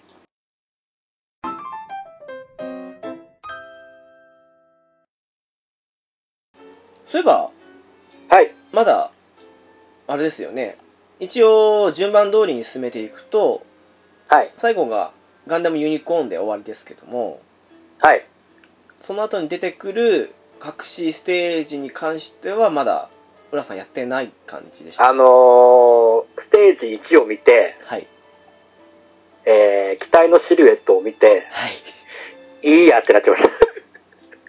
やろっかなとも思ったんですよ。はい時間的には多分1ステージぐらいはできたんですけど、なんかもう、 いいやって思っちゃいましたね。あもうあれあのステージだけですよあ、あれだけなんですかだけですああれがつ他にステージ続くわけじゃないんだ。続かないんですけどはい。ただあのそこまでのプレーを普通にしてる人なら別にどうってことないとは思うんですよきっとはいはいはいはい。ただですねあの作って強い機体ができたらもうそれはあの走行入りって感じでじゃあリーダーマスターは他のちょっと強い機体で、えー他の連中は量産機だよっていう感じの戦い方をした我々にとってははい。非常にきついと思いますあれ うわー、そんなに、そんなにきついのか。一応私その時にはもう一応全クリしたという転移ではい。それまでに作っておいておいた機体を全て投入したんですけどはいはいはいはい。えっ、とですね戦艦がゼネラルレビルで行っておー、でマスターユニットにハイニューガンダムおー、でさすがにここまで来るともうリーダーが解放してますからリーダー2人入れて、えっ、と、バンシーノルンおー。もう一人のリーダーにイクセスガンダムうん。を乗せた上で他の機体はもうナイチンゲール、えー、クサトリア・リペアードおー。シナンジュはい。ここからちょっと落ちてジェスタとああ。ジェスタキャノンとはい。あと量産型ニューガンダムっていうまあとりあえずこんな縛りをしてた中で生まれた機体をほぼフル動員していったんですけどはいはいは結構きつかったですい。ああ、で、それなりの一戦級の機体も揃えながら、やっぱうりん機体そのものがレベルが上がってないときついって感じですかなんかもうレベルもそうなんですけどはい。理不尽というかほうほうほうほう。あのーちょっと厄介な攻撃パターンを持ってるような敵がいっぱいいる中ではい。中央にねあのまあネタバラシしてしまうともうその中央にいるボボスをひたすら倒しまくるとはい最終的にターン A が出てくるんですけど、 はいはいはいはいはい。ただそこに至るまでの間に何回か眉を壊すんですよああ、なるほど。はいはいはい。その眉を壊す段階ではい。まあ、破壊するじゃないですか HP をゼロにして、そうした瞬間に周囲に敵復活って感じでそれがもうね自分のキャラ残り1体とかもしくは敵のターンに破壊してしまうともうプルボッコですよねああ、そういうことか。はいはいはいはい。っていうのを23回繰り返した後にやっと単位なんであ構きついっすああ、なるほど。でもその周りの雑魚どもも機体の強さ的なレベルで言うならもうニューガンダムサザビーレベルなんでああ、きつい。 あきつい。我々的にはきついな。我々的にはきつかったんですよねなんかパイロットレベルも高いのかあの回ああ、避命中、できないって命いう中回避も高いですね。高いっす良くて互角的なうわーそれはちょっと期待を揃えてから行かないときついな。ですねそれこそもう5マス以内に入っちゃうともう自爆されて1万減っちゃうんで、あー、出たそのマップ兵器きついですよね。えーでひたすらそのおボスの大ボスのマユは超遠距離からあのマップ兵器っていううわー、マップ兵器地獄が。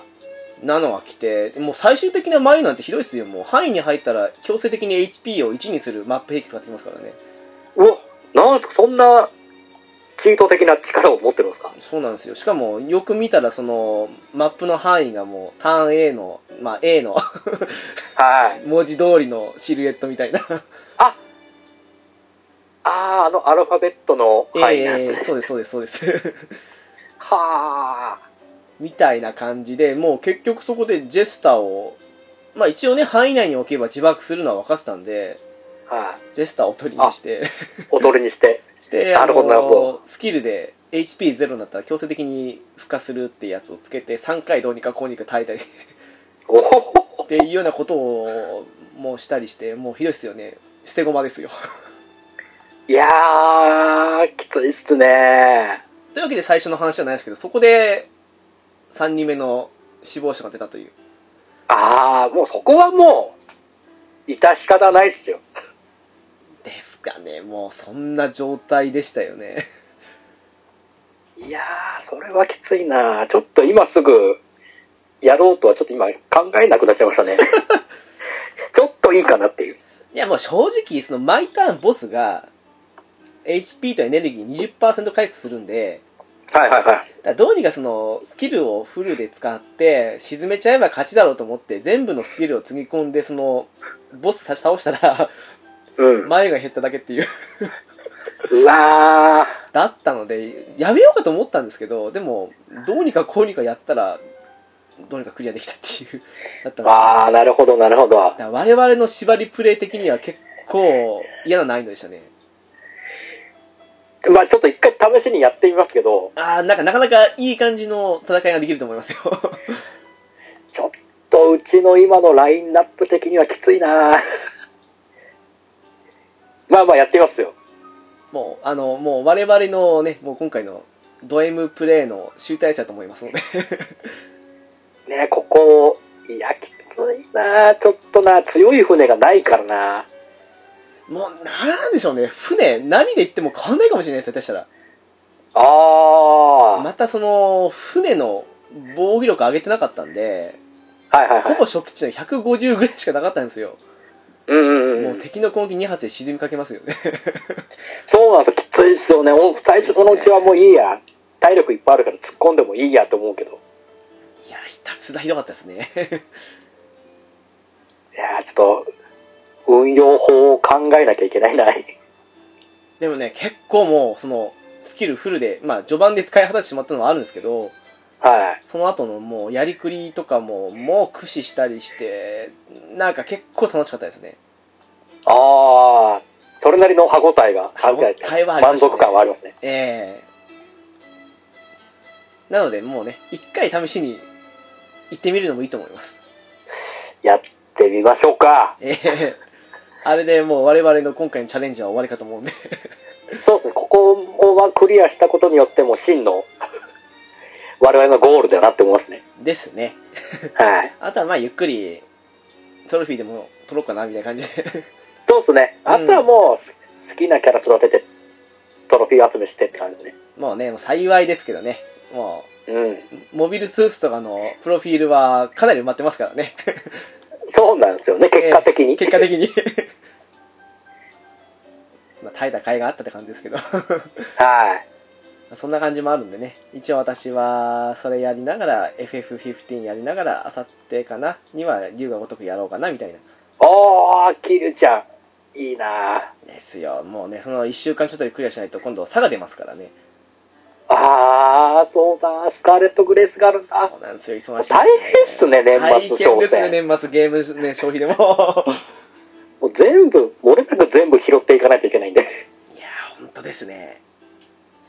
しかもまだあるんですよ、私、ややってないですけど、ポケモンもありますからね。あー、そうだ。ポケモンはあるし、RPG スクールもあるし、もう、やることだら け、もう、もう手一杯じゃないですか。もう、手いっぱいですね。いやー、いいな、その嬉しい悲鳴。だからもうしばらくね来年の1月かなの終わりにあるバイオセブンまではもう買うことないんで あー、まあそこはもうんう、ね、何の制約もなくゆっくり。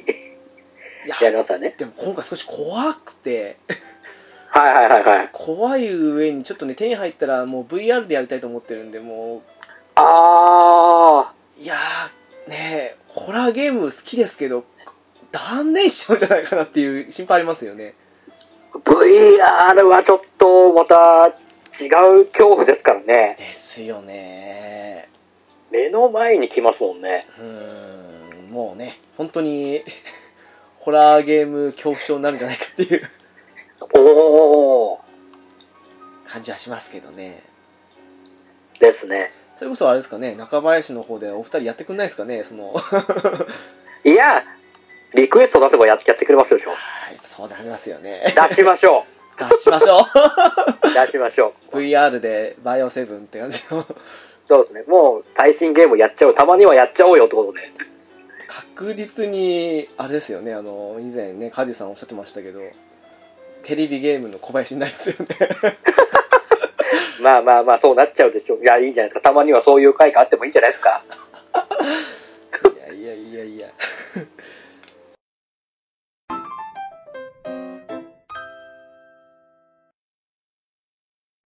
えーとまあそんな感じで話してきたわけですけどもはい。何やら今回宇宙世紀縛りですけどもはい。それ以外も出るみたいな感じなんですかあのー僕もまだ CM でしか見てないんであれなんですけど、はいガンダムバルバトス出ますよね。ああーオルフェンスですねはいうんあれは、どうなん、まあ、もうターン A が 出た時点でも、あれなんでしょうけど、オルフ、ああ、そう、バルバトス出ると思って。あもう単位はでもここ最近のお約束ですよねまあまあ、確かに確かに。多分スピリッツあたりが初登場だったと思うんですけどもう黒歴史版のねそうですね。はえいえそっかでもどうなんですかねまあ、なんとも、まあ、嬉しいは嬉しいですけど、バルバトスは。ああだったら、他にまだ、 出てない期待があるじゃないですか、作品的に。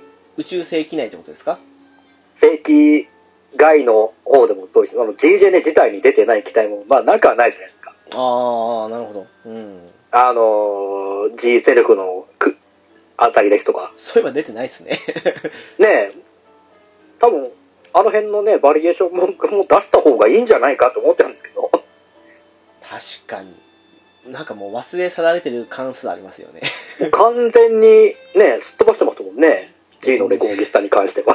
レコンギスタそういえばどうなんですかね出るんですかね まあ、せっかくなら出すんじゃないですか、G セルフ。でもなんかもうね富野監督自体が黒歴史化しようとしてませんなんかもうあれああー。でも劇場版作るし作るとか言ってましたっけ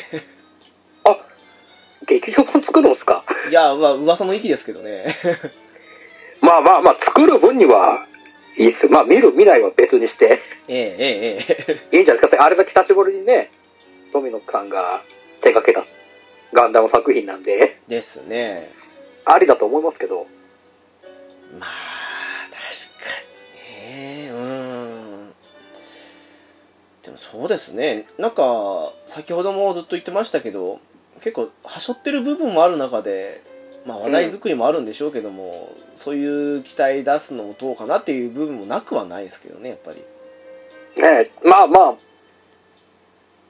ファンの要望があるとは思うんでね、オルフェンズの期待に関してもう。ーんまあ、ダメだとは言いませんけど、はいはい次の GJ に出せばいいんじゃないのちょっと思ったんですよね。それはありますねうん宇宙世紀縛りのない。そうですねで、出した方が納得するかなと思ったんですけどね。それは確かに思いますね変になんかここまでこだわってね宇宙世紀100年のとか言ってやってなったらそれで縛った方がいいと思うんですけどねそう。だったらその方がもう潔いじゃないですか。もう宇宙世紀以外は基本出しませんよって言われた方が。だってねそもそもにして、まあ、ちょっとスピリッツとかぶっちゃう部分はありますけどもはいはいはい。映像化している F91 とかうん。ビクトリア出てないわけですしそうですうね。んそうかにそうですねだくね、プレイステーション4クオリティになって一発目の十字なんで、はいはいそこはなんか、貫いてほしかったかなと思うんですよね。一年戦争、一年戦争か、宇宙的縛りで。しかもこんだけねもう一年戦争がいっぱいある中でそ う。ういっーんぱいある中の。それはありますねあでも正直言って今回私はプレイステーション4で買ってはい。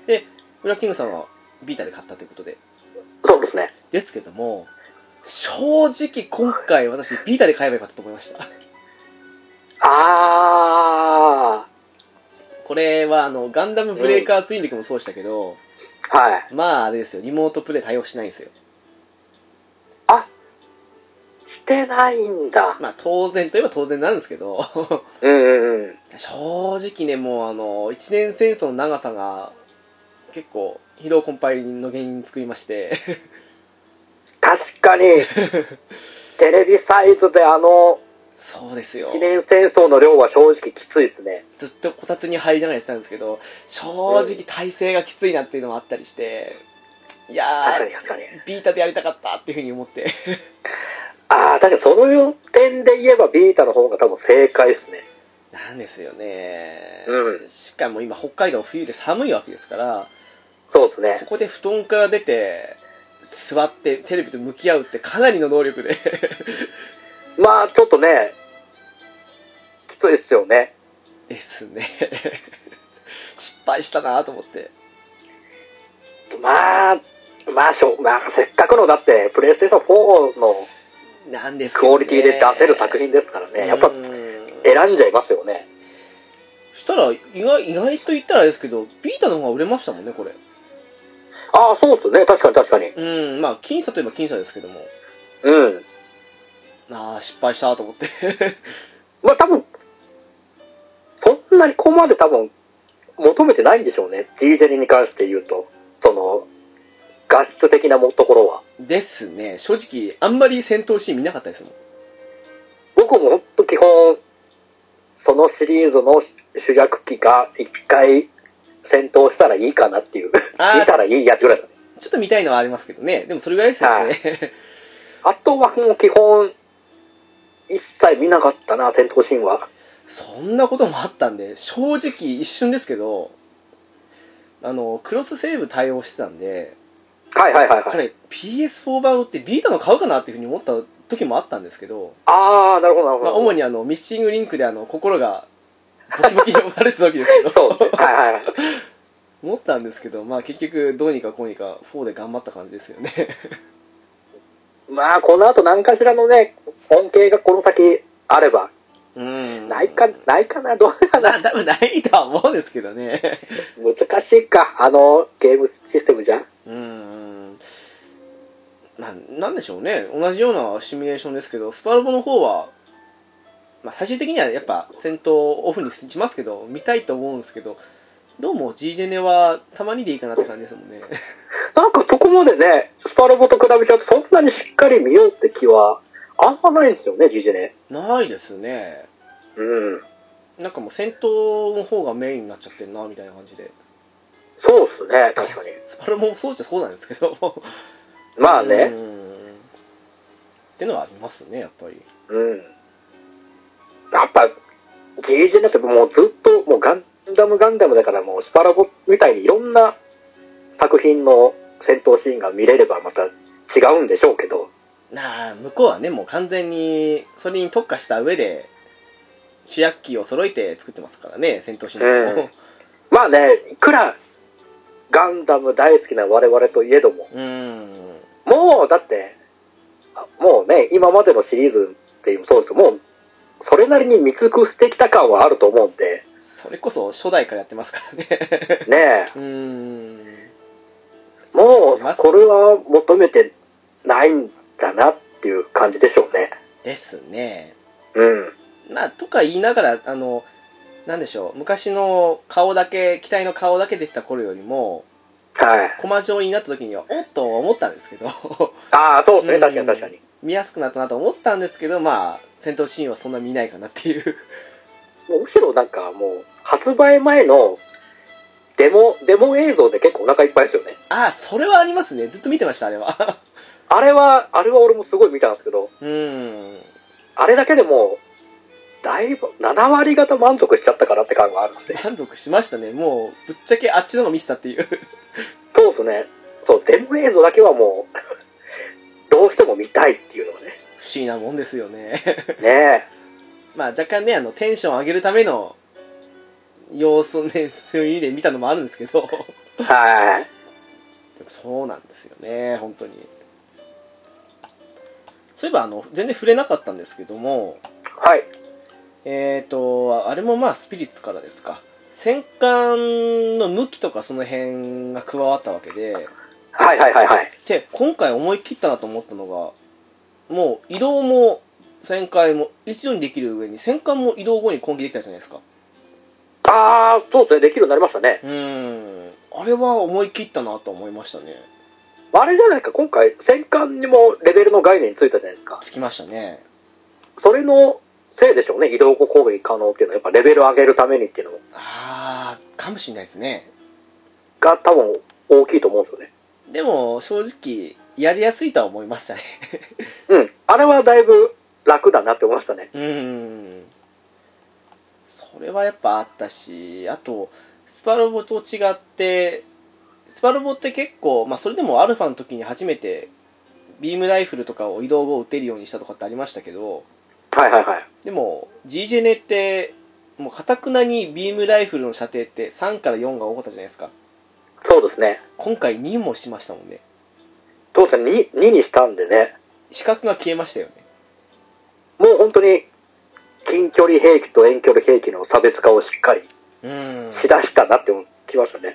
大きく変えてきたなってのはあってかなりもうスパロボ、まあ、寄りになったんでしょうね。あの辺のやりやすさ的には。でしょうねうん。しかも今までって超強気とかにして、はいで。まあ、近距離武器、えー、とビームサーベルとかその辺を使うと大体敵を一撃になったのが今回って結構近距離武器弱くなったなっていう印象あったんですけど、あ、確かに近距離武器弱くなりましたね。うん、だからかすごくビームライフルの射程が2になったのもあって、うん。 G ジェネっぽさ、まあ、見た目は G ジェネなんですけどだいぶ違う印象を受けちゃってそうっすね。確かに本当に、どっちかというともうやっぱり遠距離武器が主流のうん状態になりましたね。同じ攻撃力なのに遠距離武器の方が強い感じの印象ありましたもん明らかに違いましたからね。違いましたよねそのパイロットの能力も多少はあるんでしょうけど、うんそれでもかなりの差が出たんで、出ましたね思い切りましたよ結構これもうそういうもう、ドンパチメインにしたんだっていう。うんまあ僕ももう、びえ近距離兵器嫌いじゃないですけどね。結構 G あの絵 m もは好きなんですけどね、うん近距離武器って ねいえ、やーこう来たかって感じがしてそうですね。しかも今回これサイコミュって今まで覚醒値とかニュータイプ能力なかったら使えなかったのに使えるわけなんですよね、これもなんかいいのかなって確感かにじがしてうんまあ射程とかは少なくなりますけどねうん。へえと思っちゃってその辺のあれがね、もう本当に、僕の大好きなコウ・ウラキが、ええ普通にサイコミュ兵器を使えるようになるってことですね。すごいですよねまあ、使わせませんけ ど、そこはやっぱり、やっぱりニューパイニュータイプ兵器はニュータイプ兵器、ニュータイプで使ってほしくないんで、わかりますわかりますあえてあの非サイコミュ武装でなんか装備ねまとまっているような感じの機体をあてがったりそうですね、もう。一応ね、試作、 試作機はもう全部作れるんで、 はいもうそっちにもう乗っけようかなと。なりますよねうん。なんかもうねそれまではそういうニュータイプ能力持ってないやつだっていうのはもう完全にね育成スとかあの辺の機体が最終機体だよみたいな感じのとこはありましたけども 今回はまあね結構自由なもう配入も使えるよっていううん感じですもんね。でも今回なんかそういうねあのサイコミ兵器って威力も高いしで何よりエネルギー消費少なくて使いやすいは使いやすいんですけどうんうんうん。ナイチンゲールにしてもハイニューにしてもすごく射程の長い武器がもうビームライフル系で増えたりしたんでぶっちゃけ攻め込みなくても使えるようになったなとは思ったんですよね確かに確かに。そんなに、昔ほどあの、ロングレンジの攻撃が偏ってたわけではなくなりましたからね。そうなんですよねうんうんうん。なかなかにもうまあもちろん一年戦争じゃない ですけど、うんまあね、本当に今回やっぱり、満を、もう何年ぶりですかオーパーワールドから、オーバーあでも一応 3DS 版もありましたよ あでもその後でしたっけそうか、ありましたねあ。違う 3DS の後でしたっけオーバーワールドあってとかな、多分オーパーワールドの方が一番最後だったと思うんでね、あやっぱジそうェネでシすよねス前は。うん。じゃあもう4年かなぐらいですもんねで。すかね多分なんでやっぱこう、いろいろ変えたかったんでしょうね。いろんな改革じゃないですけど。うーんちょっと今までとは一線を画した縮れを作りたかったんでしょう。まあなんかでもやってる分には良くも悪くもいつもの GG ねって感じもしたはしたんですけどうんうんうんで。もなんでしょうねこの数年ぶりに出てくれただけでももう大満足って感じありましたから ねまあ、ね、だいぶ経ったんで、まあちょっと満を持した感があったんでね、うんもう出ないかもしれないフらもう嬉しかったなと思いますけどね。 ですねうん。なんだかんだ言って楽しみましたよ まあね、僕もなんてかんてね、言いながら2週間がっつりうん楽しませてもらったんで、まあもちろんこの先も楽しみますけど、もちろんですこっからがある意味本当の GGN ですからね そうですね、もう我々的にもこっからがもう本 気の、本気のって言ったら変ですけど、うん真の G ジェネを楽しむ時ですから。もうオリジナルキャラを外し自分の好きなキャラで埋めるという そうですね、もう埋めますね。うん僕も早く、不死身の第4招待を入れなきゃと思っ てるんで。わかりますわかりますはい。ただやっぱりねそういうのを作る上で考えると個人的にはクロスボーンとかビクトリーまで入れてほしかったなとは思っちゃうんですよね期待的に確かにうん確かに期待的には欲しいですね。うんそう思っちゃう結構ベルガシリーズが好きなんですよねあー、いいっすね。あの妙な貴族感 うん。あのー、やり、やりっていうのがね、そうなんですよねいいっすよね。あともうね何より私はクロスボーン好きなんであもうフルクロスとかまで行かずに X1 をひたすら強化するみた いなあー、いいっすみね。たいのでやって渋たんくですりね、渋くを乗せて。ええ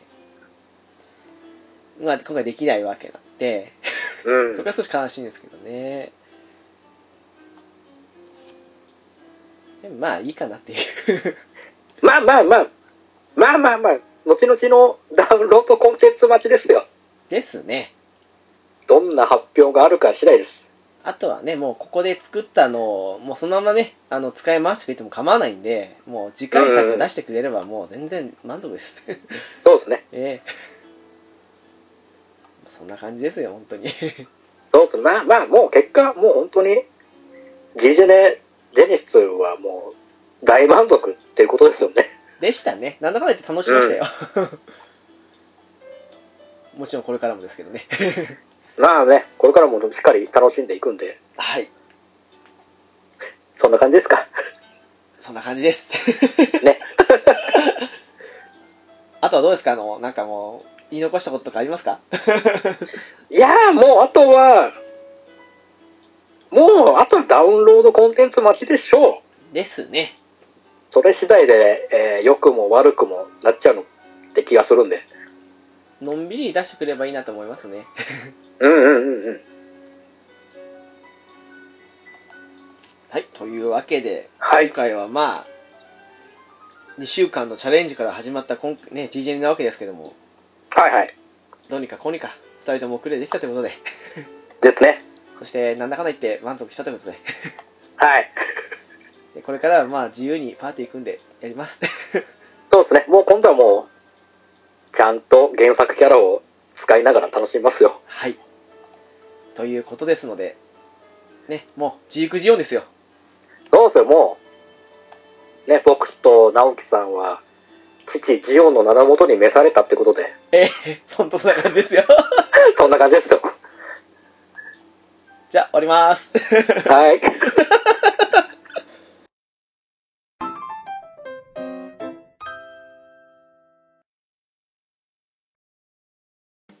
はい、そんなわけでしたけども。う んいやーまあ、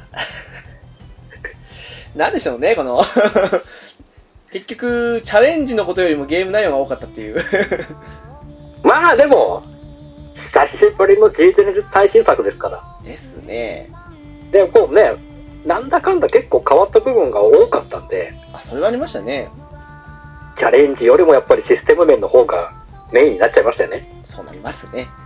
うん。でも、あれですね、あの、ステージ的には多分、どれぐらいあったんだろう。100まではいかないかもしれないですけども、まあ、数十はあったじゃないですか。そうですね。うん。 60、70ぐらいはあるのかな。あるんじゃないですかね。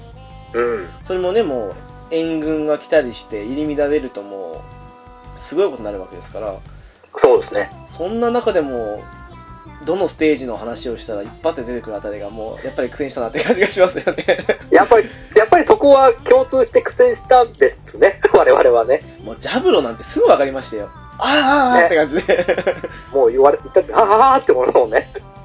あれは苦戦しますわっつって あそこは、あそこは多分一番、他にね、プレイされてる方もきっと苦しめられたステージだと思うんで、ね特にねゼータの方のジャブロなんてもうあれはもうどうしようもないですもんねあれはもう、本当に大変でしたからね。いやもうあれどうしようもないですからね本当に うん、もう本当に、まあ今やれって言っても多分失敗する時は失敗しますよきっと分かってても多分失敗しますでしょうね。うーんうそんな感じですからね。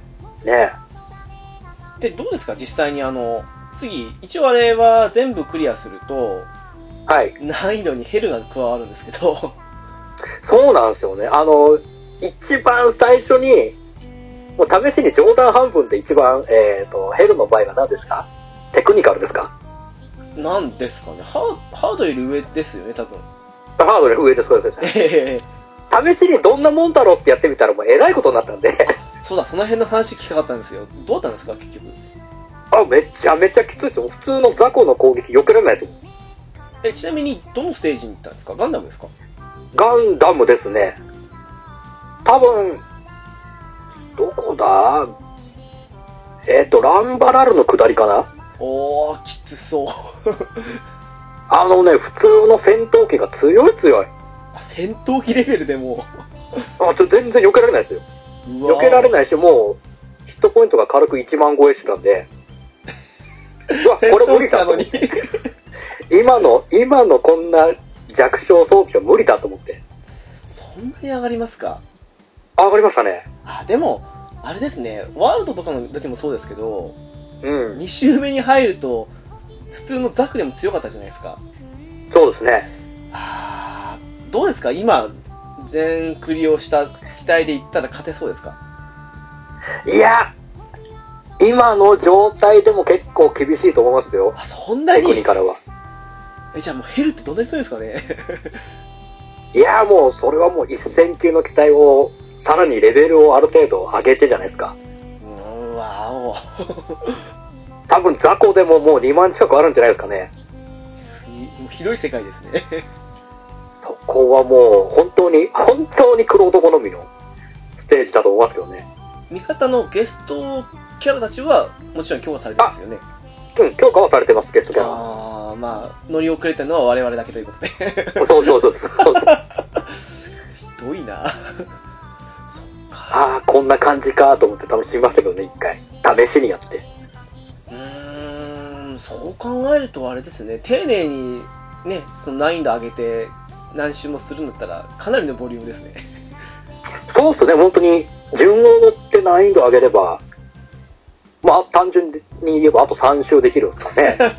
ハード、テクニカル、ヘルといけるんで。まあそこまでね気力が持つかっていうのはまた別問題ですけど まあ、そうっすね、そこまで、そこまでやり尽くす感は、まあ、なんだかんだでやるかもしれないですけど、だいぶ先の話になりますよね。そうなんだかんだ言ってやるんですよ ね G ジェンってそうなんですようんそれだけにまあ恐ろしいけどまあね売るつもりもないんでのんびりやっていこうと思いますけどねそうですね。ううんさてまあそんなわけなんですけれどもはい。じゃあお知らせといきますかねそうですね。はい。えーこのゲームカフェなんですが、ゲームや漫画を中心に映画や音楽、様々なジャンルの雑談や座談会をしちゃうポッドキャストです。えーホームページですが、ゲームカフェ .caesar.net です。メールアドレスは、ゲームカフェアットマークアウトルック .jp です。はい、えー、TwitterID ですが、ゲームカフェ01となっております。ハッシュタグですが、シャープゲームカフェ。ゲームがひらがな、カフェがカタカナとなっております。そして、私事ですが、これと別に、街の小さな雑貨店という、まあ、主に映画とか、漫画とかを取り扱っているような、ポッドキャストをしてますので、そちらもよかったら聞いてみてください。よろしくお願いしまお願いす。します。そういえば、あの、今回 GGN やりましたけど、はい。実はですね年末付近かわかんないですけどまたね今度 GGN 会をやろうと思ってるわけで ああ、そうですねええ。来ましたよ。とてもね有名な方がいらっしゃるので おお、ちょっとねその辺も楽しみにしていただけたらなって感じですかね そうですね。うーんどうですかねあの歴代 GGN の話をしようと思ってるんですけどああ、そその時にも改めて聞こうと思うんですけど浦さんどうですか歴代 GGN っていうといや、あのね、僕、意外とそこまで多くはやってないんですよ。あそうなんですか多分、4つ、5つぐらいかな。うーんシリーズ的には。覚えてるのってありますそのやったものってえっと、ワールドとオーオーバーワールドかな、ああまあちょっとですね、うん最近のになっちゃいますけど、そっかそっかなるほどうんもう v V2 アサルトバスターをひたすら使ったっていう思い出しか。強いですからね はい。確かにまあそうですねあの辺はね携帯機ってのもありましたけど出来良かったですもんねよかったっすね。うんううん。んよかった確かにうんなんだかんだ言ってね GG ネはずっとやってる部分はあったりはするのでただそのゲストの方はきっとものすごく詳しい方と思ってで我々的にはまあね、相当やってるでしょうね、ゲストの方は。ですね、もう SD ガンダム G ジェネレーションですからね、もう SD 作ることを考えるともうね、 ですからね、うん。なその時はもう、おんぶに抱っこって感じで そうですね。えいきたいと思いますので、 はい。はい、そちらの方もお楽しみくださいませ。ということで、というはい。わけで今回はどうにかこうにかチャレンジ成功ということで、ですね。どうですか今度、また何かやりますか まあ、ちょっとね、今回のような作品のチョイスでミスはしたくないんで、気持ち、気持ち難易度は下げたいですけど、もしやるとすれば。あの、割と早めに終わりそうな感じのアクションゲームとかそんな感じで。 あー、その方がいいかもしんないっすね。なんでこんなボリュームのあるシミュレーションにしたかですよね。いやーねー、本当に無謀な、 無謀な挑戦をしましたよね。成功したじゃないですか まあね、結果的には。もうそこがびっくりですよねまず ねなあそんなわけでね今度またどうですかねラキングさんと一緒にできるようなものが出たタイミングでやるかもしれないので、 そうですね。ええその際にはなんか生温かい目で見ていただけたらと思います はい。よろしく、よろしくお願いします。失礼します というわけで今回お送りいたしました私ゲームカフェの直樹と、裏キングでした。次回もよろしくお願いしますよろしくお願いします。